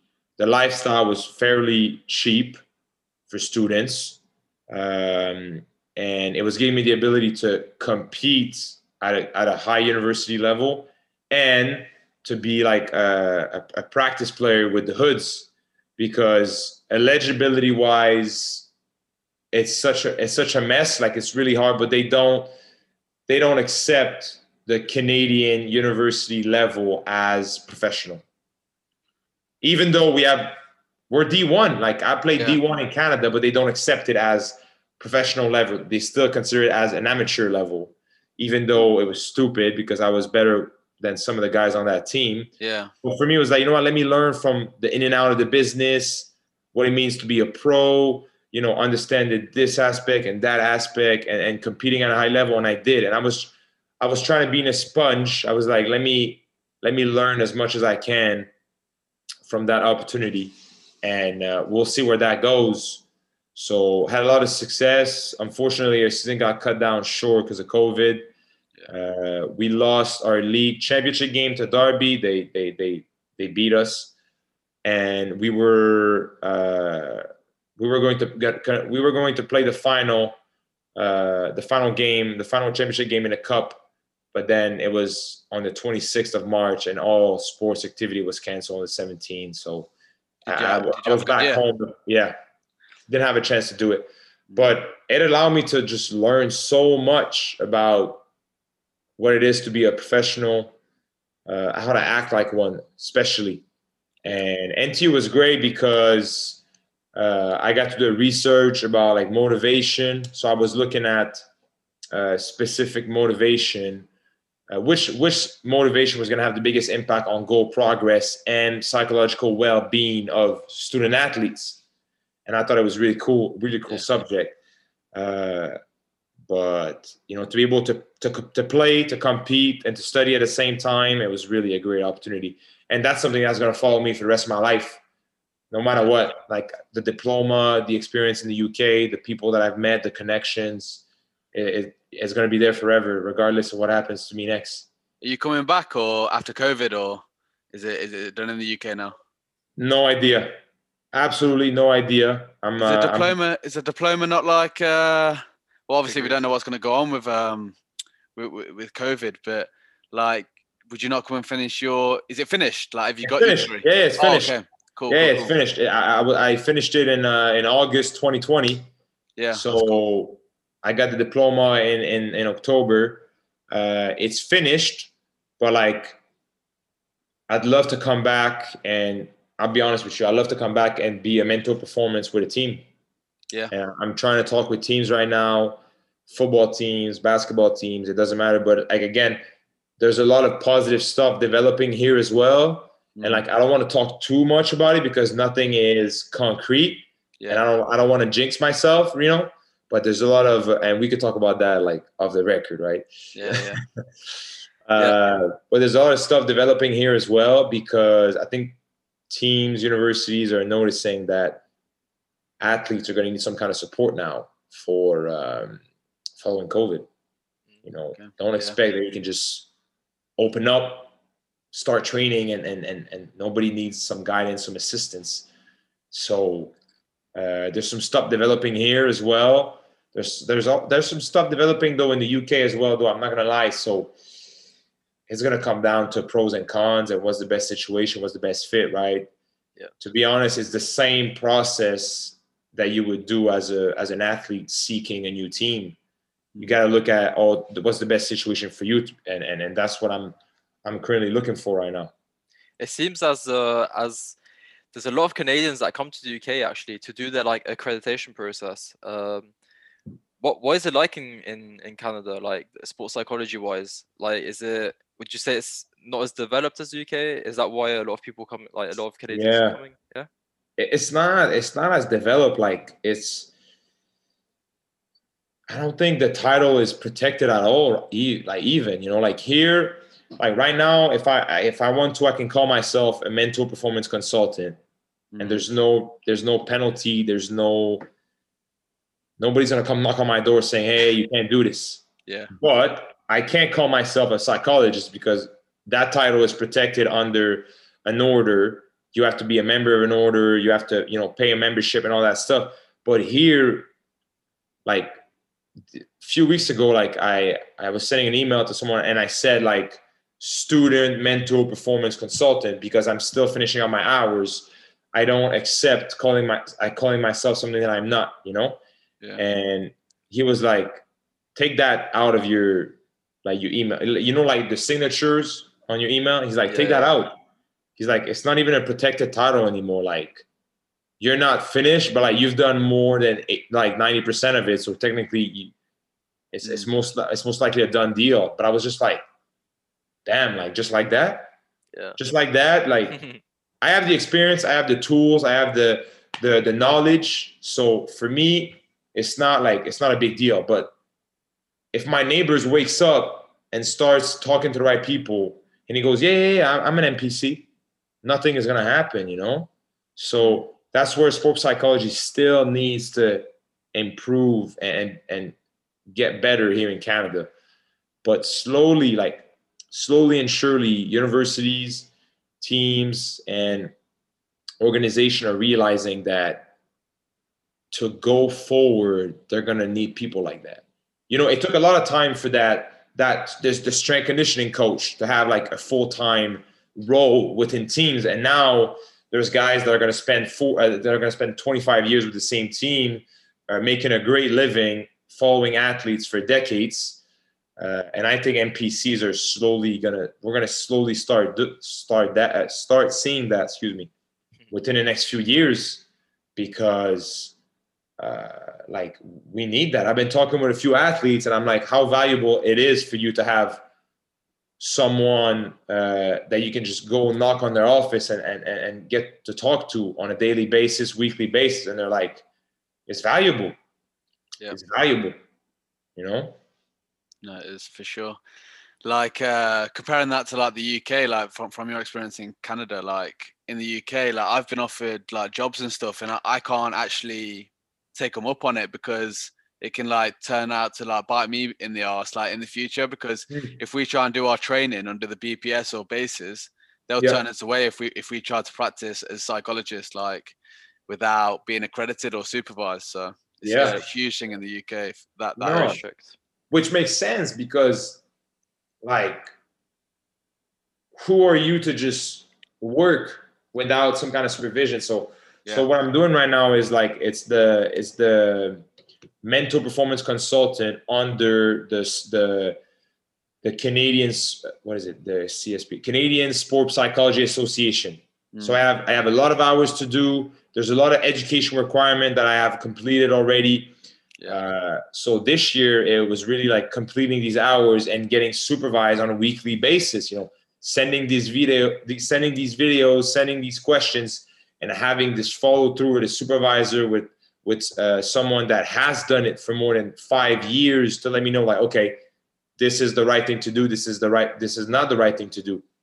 And for me it's like it's it's so important like like to whenever i'll be done if i talk to a client and he's like okay like what's your accreditation? I'm like it's right here look yeah. it's this it's it's this ma- it's this bachelor's degree this master's degree and this accreditation under an association and these guys are protecting me. There's an insurance policy you know having all these things like like eh, some people I, I think 8% out of 10 are never going to ask me. Like 80% are never going to ask me because uh, the way i approach people my confidence uh, how i work with them they'd be like yeah yeah this guy's legit he's professional. But the, the 20% of people that are not sure right the 80-20 rule right the 20% people that are not sure, they're going to be so, uh, they're going to feel reassured when I tell them, no, no, no, look, these are my credential. Have a look and like, let me know, you know? So for me, the way I, I see it is just like when you're an athlete, you want to be prepared for everything, man. And, and, and that's the way it goes. No, it's so important because it also that accreditation and being able to show people that it stops people from um, practicing who haven't even done like their undergrads, they haven't done their masters or anything there, and they're just like making Instagram preaching stuff what other people have said and like claim himself as like a life coach or something, and it's like. Man, you're discrediting everything I've just worked for. Like I, have yeah. been studying for like what for, for it's like five, seven years. Yeah, yeah. yeah. We'll, we'll end up doing like seven, seven years. Yeah, seven years. Yeah. So, exactly. I think it's a, I think it's a big problem in Belgium actually. Like mm. from what I've heard, it's like people end up doing like two hour courses and like uh claim their mental performance coaches and you're just like wow and they actually put like their diploma of like that two hour course in like um it's probably like sports facilities but they put it like at the entrance like oh yeah this i must you have sports. Yeah. Uh, like, it's just mad. Like it's oh, like I um early on this year I was looking at like mindfulness courses and stuff like that, and like there's a course out there. I'm not gonna name you know the the the company or anything like that. But like, don't get in trouble. Don't get in trouble. Yeah, there's a course I, you know, because you know, you guys are are, are world known podcasts. You know, watch out. Worldwide. Let's go. Let's go. so I look it up online and I'm like, I have access to this course for free. And and I looked it up and like I did week one, whatever. But like you could just click through it. You yeah. can legit click through I've done this, I've done that. It's like at the end of like the week, there's a checklist, and if you just click on it, they're gonna assume that you've done it. You do that for four weeks, they give you a diploma for free. You yeah. print it, you put in a nice little, I don't know, uh, what's it frame, called? Frame, frame. frame. nice little frame. How about? Yeah. I got that little, a little uh, it's the French, part, right? It's the French, exactly. Yeah, yeah, yeah. And you're exactly with the same French, but you know, we got we got someone that doesn't speak French, so yeah. Come on, guys. and so I was like, man, this is nonsense. Like, so what I did instead is I uh, I registered for a course. I had to pay for it, but it was like under the mental commission of of uh, Health Canada, and like it's a real, it's a legit thing. It's a legit legit certification yeah, like obviously you you have to pay for it, but like it was a whole a full eight hour uh, day courses. We had stuff to do before, we had stuff to do after, and like it's legit, uh, and that's much more valuable than the crap you'll see online. But you can go on on any web go online right now. There's a platform that I'm not gonna name. You could create yourself a diploma. Oh no, yeah, you can, you can literally. Right. you know? True. Yeah. So I think it comes down with with what kind of individual you are. I've always believed in that. So for me, it, it just it's just an easy decision. And like I remember I was talking to my supervisor, I was telling her like I was talking about my future and like how much like I was having a, a big conversation about, you know, what do you charge? What's your process? You know, just to, to learn a little bit, you know, when it'll be my time. And I told her like, I'm like, you know, I'm thinking about charging this per hour. And she was like, you can't do that. I was like, why? She goes, it's not enough. Like you're you're yeah. undervaluing the profession. No, yeah, hundred percent. This is something so big in our course at the moment. Like, no one knows like how much to charge. Like, it's yeah. so true, and we do need to value the the work we have to put in. Yes. It's, it's yeah. so much work. It's as much as like you value a physiotherapist, you value a doctor, like all them. We are doing the same amount of stuff.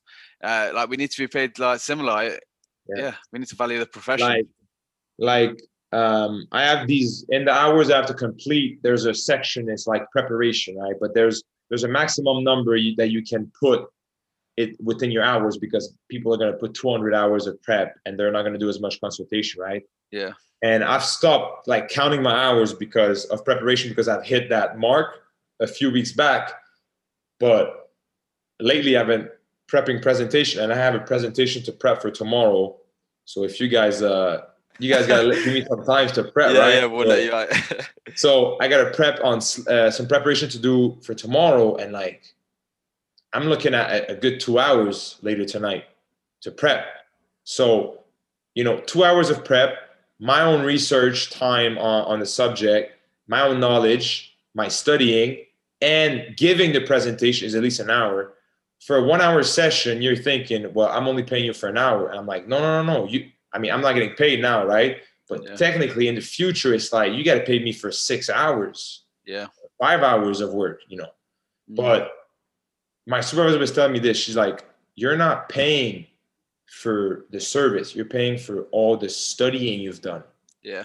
You know, there's a difference. That's why these courses online that are free, it's because it's two hours. Mm. You know, my my master last year was 180 credits, which is equivalent to like 1500 hours, something like that. Or, or I'm not sure. I'm not sure the amount of hours, but I think it was basic. It's like 30 hours a week for like 35 weeks, something like that. It's basically like a full time job of, of studying for a year, you know. And my master was 57 weeks. It was one year intensive. So that's what you're paying for, plus the bachelor, plus the personal experience. Mm. But it's such a sensitive aspect to discuss too, because a part of you is like, who am I to charge 30 pound an hour? But it's like, dude, like you have to be comfortable with that because you think a doctor, a, you think a, a, doctor in a private sector really cares that he charge a hundred, a hundred quid for an hour? Mm. I don't know. Doesn't care. He studied for 10 years. Like you're lucky to pay a hundred quid. You're lucky it's not 200. Yeah. Yeah. No, that's sure. so true. But um, yeah, we've been uh, talking for like an hour and a half now, and um, yeah. I want to uh, move on to. So obviously, you know, I asked uh, the audience and the followers uh, if they got any questions Question. for you, and uh, we've got a few. So I'll uh, we'll go. Me and John will go one for one. So okay. Uh, a, a really one that I liked was um, do you have any like other hobbies outside of basketball and mental performance that you actually like doing? All right. I'm a I'm a I'm a huge coffee lover. Like I, I could drink oh, coffee. yeah. I could drink coffee all day long. And since I've been uh, reading and, and, and learning a lot about sleep, I've reduced my caffeine intake because it's had a, a big impact on natural hormones in your brain. I won't get into a lecture, but I love coffee so much. Yeah. Like I remember like I used to be a big peanut butter lover and people were asking me peanut butter or coffee and back then i wasn't sure but now it's coffee all the way i yeah so coffee uh, i'm a big fan of coffee uh, to be honest like you need to get one of the machines yeah uh, like i got the machine what, right there the, mat the, fraser the, do you know mat fraser mat fraser is He's what is um, he's a CrossFitter. Uh, he's like the fittest man in the world, and he's got okay. like this uh, big like coffee machine that like just like espressos, and he's like yeah. mad for coffee. Oh man, like my parents have had this machine for a long time, and like they just use it to do regular coffee, but I use it to do like cappuccinos, espressos, yeah, yeah. latte, all that stuff. Uh, my girlfriend was a oh my god, it was the best time of my life. She was a barista. she was a barista in a in a coffee oh, stand in yeah. the subway it, right beside my school. So I would to go to school. I had I, I had to I'd, I'd, see her working, uh, and whenever I would go shoot or train, I would come in and she would scoop me a, a free coffee, free coffee. Yeah. and I would go shoot. And I remember that was our routine. On Saturday morning, she would work really really early, and I'd get to go shoot around eight or ten because the sports center wasn't open yet. Whatever, but like I would, my routine was get up, breakfast, go see her, get a nice little cappuccino. Yeah. Go shoot for two hours, come back, get another coffee, go do my Saturday, you know? Yeah, yeah. Best time of my life, man. Don't tell her that. but uh, I you love coffee. Went... That, that's one of my hobby. Uh, yeah, John, what were you gonna say? I was just gonna say you only went to see her for the for the coffee, right? Yeah, you only went there for the coffee. yeah, sure. And and actually, uh, she she um her and her mom she got her dad like a, this nice a coffee machine as well for christmas and like i was on that for several weeks yeah man. uh but uh coffee is one of my hobby i love reading reading like i got a book right beside me right here uh oxygen advantage that's a book i've been reading uh, about breathing I got uh, Why We Sleep over there. I got Atomic Habits not too far from me. uh, I'm always reading three, four books at the same time. And every day I give myself 15 to 30 minutes to read every single day because there's like we talked about knowledge early on, right? And there's so much knowledge in books, and a part of me, I feel like a part of me loves that self achievement when I finish a book. That's good, yeah. And to be able to come back to it and always like always highlight in my uh, you you won't see it. I'm not gonna show you, but like always highlight in my book, take some yeah. notes, yeah, I make uh, on the contents like um like there's like normally like a blank page. I mm-hmm. like write down what I've like learned from like the different chapters and stuff, and uh, then I'll go back to them like at one day, and I'll get that piece of information and, yeah. use it. Yeah, yeah, yeah. What I want, eh, eh, whenever I have my my my first big house, big house, whatever, like I want a big library, big, yeah. big big library. Uh, my second hobby uh, that I've started is because of my girlfriend. It's board games. I okay. love board games. So what's your favorite? What's your favorite? Oh man, Monopoly, I bet. My favorite. What's uh Catan? You guys know Catan? Nah. No? Oh man. Hey, uh, yes, to the teachers. yeah. Catan or, or, or um, what's it called in English? Uh, t- Ticket to Ride. Ticket to Ride is a good game. There's also a game also called Sheriff of Nottingham. yeah, must be a Nottingham game. yeah, yeah, yeah. It's a it's a it's a game where you have to be a thief and steal stuff. So maybe it's the reputation the city has, whatever.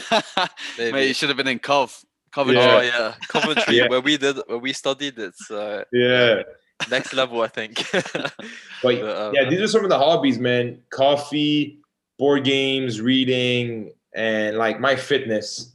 Like uh, I'm not sure what's next athletically, but like I've always been big on fitness. I've been running a lot. Like as soon as we, we get done, I'm probably gonna grab lunch and, and go run and go lift. Uh, nice. That's something I'll never stop, to be honest. Yeah. So yeah, that I'd say these are my hobbies, man. Because as intense as I am in sports and my career, I still need that time to kind of like doze off and just get this mental rest.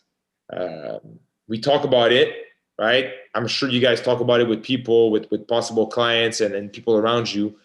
But we also have to implement pre preach we have to be preaching what we're saying, right? So, mm, yeah, that's a big point. Yeah. we said we've posted this like I think last week or even the week before, like practice what you preach. And I feel like I'm not really doing that at the moment, but yeah, something I we're trying to do. Yeah, yeah, we need to get but in the habit of that. It's it's tough, man. It's tough. I uh, I was shooting last night and like my self-talk was no good. Like i kept cussing at myself and and i was like a part of me was like i gotta snap out of it. And i did and like everything went well. So it's like why do we even do that? Like negative self-talk. It's not it's not giving you anything. And then i snapped out of it and then i was fine. So yeah. just cut to the chase and just stay positive you know? But, but it's just it's harder to to to do it than uh, it's easier to say than doing it. Yeah, exactly. Was there any other sports apart from just basketball that you played? Oh man, when I was young, uh, you know, I'm Canadian, so hockey, obviously. Yeah, your brother uh, plays that. Hockey, a lot of a lot of winter sports: skiing, snowboarding, skating. Oh, the, the, snowboarding, so good. Uh, it's so cool. Yeah. In uh, Canada, as soon as you open the door in winter, it's basically skiing, right? Like, I swear, yeah. everything's frozen. Yeah. and like snowy skiing and skating, man. Uh, when uh, me and my brother, we used to at, the, at our cottage. We we had a cottage near a lake, and like we would make our own ice with the lake. And like he was a goalie, so I would like help him practice, and I would just shoot on him all day long. Yeah, uh, a lot of winter sports, man. Skating, even um, what's the term? John, uh, c'est quoi en anglais là, quand faire euh, glisser sur la neige? Like slipping? No, not slipping. Uh, Glisser. Avec, oh, un toboggan, avec un toboggan, un traîneau. Oh, uh, la luge. In, yeah, c'est quoi en anglais? In English. Ah! Uh, yeah, I'm struggling. Oh, like, I have no idea. Sledding, sledding, sledding. It's that. Yes. It's that sledding, sledding. It's that. Where, where you get on like a um, yeah, yeah, yeah, seat and then you go down the hill. Yeah, yeah, yeah, yeah. yeah sledding. Sledding. So yeah. done that a long time. Done that for I think I think I would still do that to this day. It's just so much fun. You know? yeah, yeah. Um, when we get snow over here in Europe, we're all hyped. yeah, I know. Guys, Everyone's out like throwing snowballs. for you guys, it's a pain. It's and then and then you get snow for one day. So yeah, yeah, literally. Yeah, it just turns no. into that horrible brown stuff where it's like yeah. all muddy and horrible. It's just water. Yeah. Slush. Yeah. Right, we'll move on to the second question we got.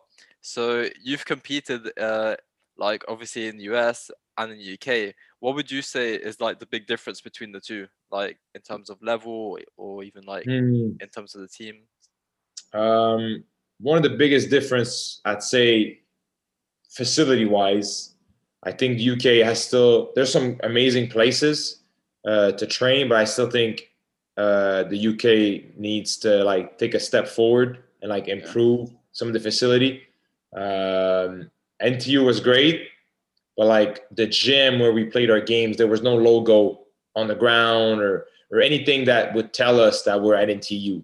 You know, so that's something I remember. Like I posted a, a game-winning shot or something on my Instagram, and a friend was like, a friend of mine was like, "That's your home gym." I was like, "Yeah." no, like, it's so true. Yeah. Like if you think like I live in Leicester, so if you look at the rugby stadium, the football stadium, and I live just down the road from like the basketball arena, like the difference, like the two stadiums are huge. And then if you look at the basketball one, it's like Leicester Riders, like, and they're a big team. I swear, yeah, like, they're a big team. Yeah, yeah. They're doing like unreal in the league at the moment, and it's yeah. like, how have they not got the facilities as well? So there definitely needs to be more funding because I'm yeah. definitely going to go and check out more games when COVID uh, is over. Uh, yeah, riders. Like the facility is one, but also like the lifting facility. You know, like mm. I think NTU. What was great at NTU was like the scholar had access to like their own lifting room, and that was sick. I was in there every day, honestly. Um, but like, uh, what's missing as well is like access to like ATs, physiotherapists, nutritionists, yeah. sports psych. We had a sports psych with NTU, but it's like we saw him once at the beginning of the year, and it was like, well, if you want to see me, swing by. But it's like the sports psychologist assigned to us was just a teacher. So yeah. it wasn't legit. It wasn't someone that was around us. He, he didn't he didn't feel it didn't feel like he was a part of a team at all. Like so, in in the states, uh, and in, even in Canada, the ATs and everyone that was around us, they were at every practice. So they were at every practice, every road game. They had their own gear. You know, they felt part of a team. They were they felt part of the family. So I'd say this was something that was missing a little bit, a, a big difference. Uh, and like even even for the some of the NBL teams I was around with, uh, the setup was just not ideal, you know? Yeah. Like, I think something I was missing is that you want to be treated like a pro. You need, you need to act like one, obviously, but like you need, it needs to be pro facilities. It needs to be pro services, you know? Yeah. Uh, I think the, there's a, for a lot of teams, there's a big misconception about what it means to be a pro, but you guys can invite me to another podcast so we can yeah. talk about that. Right? Oh yeah, hundred percent. So uh, yeah, uh, let's sort of come to the uh, end of the episode, and like it's probably been one of my favorite episodes uh, we've recorded, like hundred percent. So we'll give you a quick uh, minute to uh, plug anything you have or, or what you're doing. Like, just this is your minute. Plug yourself.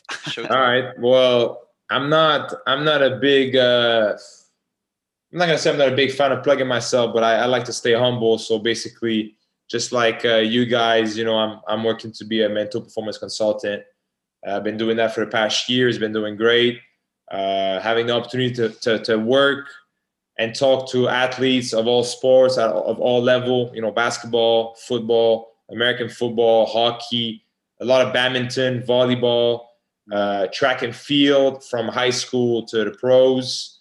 Uh, and, and, you know, you can follow me on my Instagram at Miller Consulting 2020. That's yep. the IG profile or just shoot me a message, DM, or my personal Instagram, uh, Miller Charles 15. Uh, but you guys, it's been great to chat with you guys, and I'm sure we're gonna we're gonna be able to do it again. 100%. Um, yeah, we, we, we talked about so much so much stuff, but you know I think there's there's beauty and in you know uh, having all these connections worldwide, and I think I hope that we it's the start of something bigger, and I I I, truly hope that we'll be able to meet each other one day in, in one spot, you know, yeah, either in the UK, in Belgium, or in Canada, or man, somewhere in the world. It would be nice to meet to to meet at like a one big world convention, you know. yeah. either within the next few years or, or whatever. But I think you guys uh, are doing something great. Uh, and I need I need some kind of co-host to do a podcast before Yeah, I get man. to it. You know, do it. It's it's honestly so much easier. I don't think I could do it without all. Like literally, Yeah. like it's it's just so easy. It makes Yeah. the thing so much more relaxing. But but no man, we really appreciate you coming on, and I think you're one of the friendliest people we've ever met. Like so Mm. far. So like we really really appreciate it. Uh, like you sharing your thoughts and just being so friendly, man. Uh, and Yeah. approachable. Like that's Mhm. that's the key thing. Yeah. Um, So uh, yeah, links to uh, all his Instagram and that will be in the description. Um, if you could please share this with your friends or someone you feel uh, will benefit from it, or if you just enjoyed the episode, just just share it on your social media. And uh, most importantly, you need to uh, like, subscribe, and uh, comment down below any questions you had, uh, and we'll answer them in the uh, bonus episode. Uh, but also comment down below any topics or any guests you'd want in the future. Uh, so thanks for listening, and uh, we'll see you in the next one. see ya. see Alright. ya.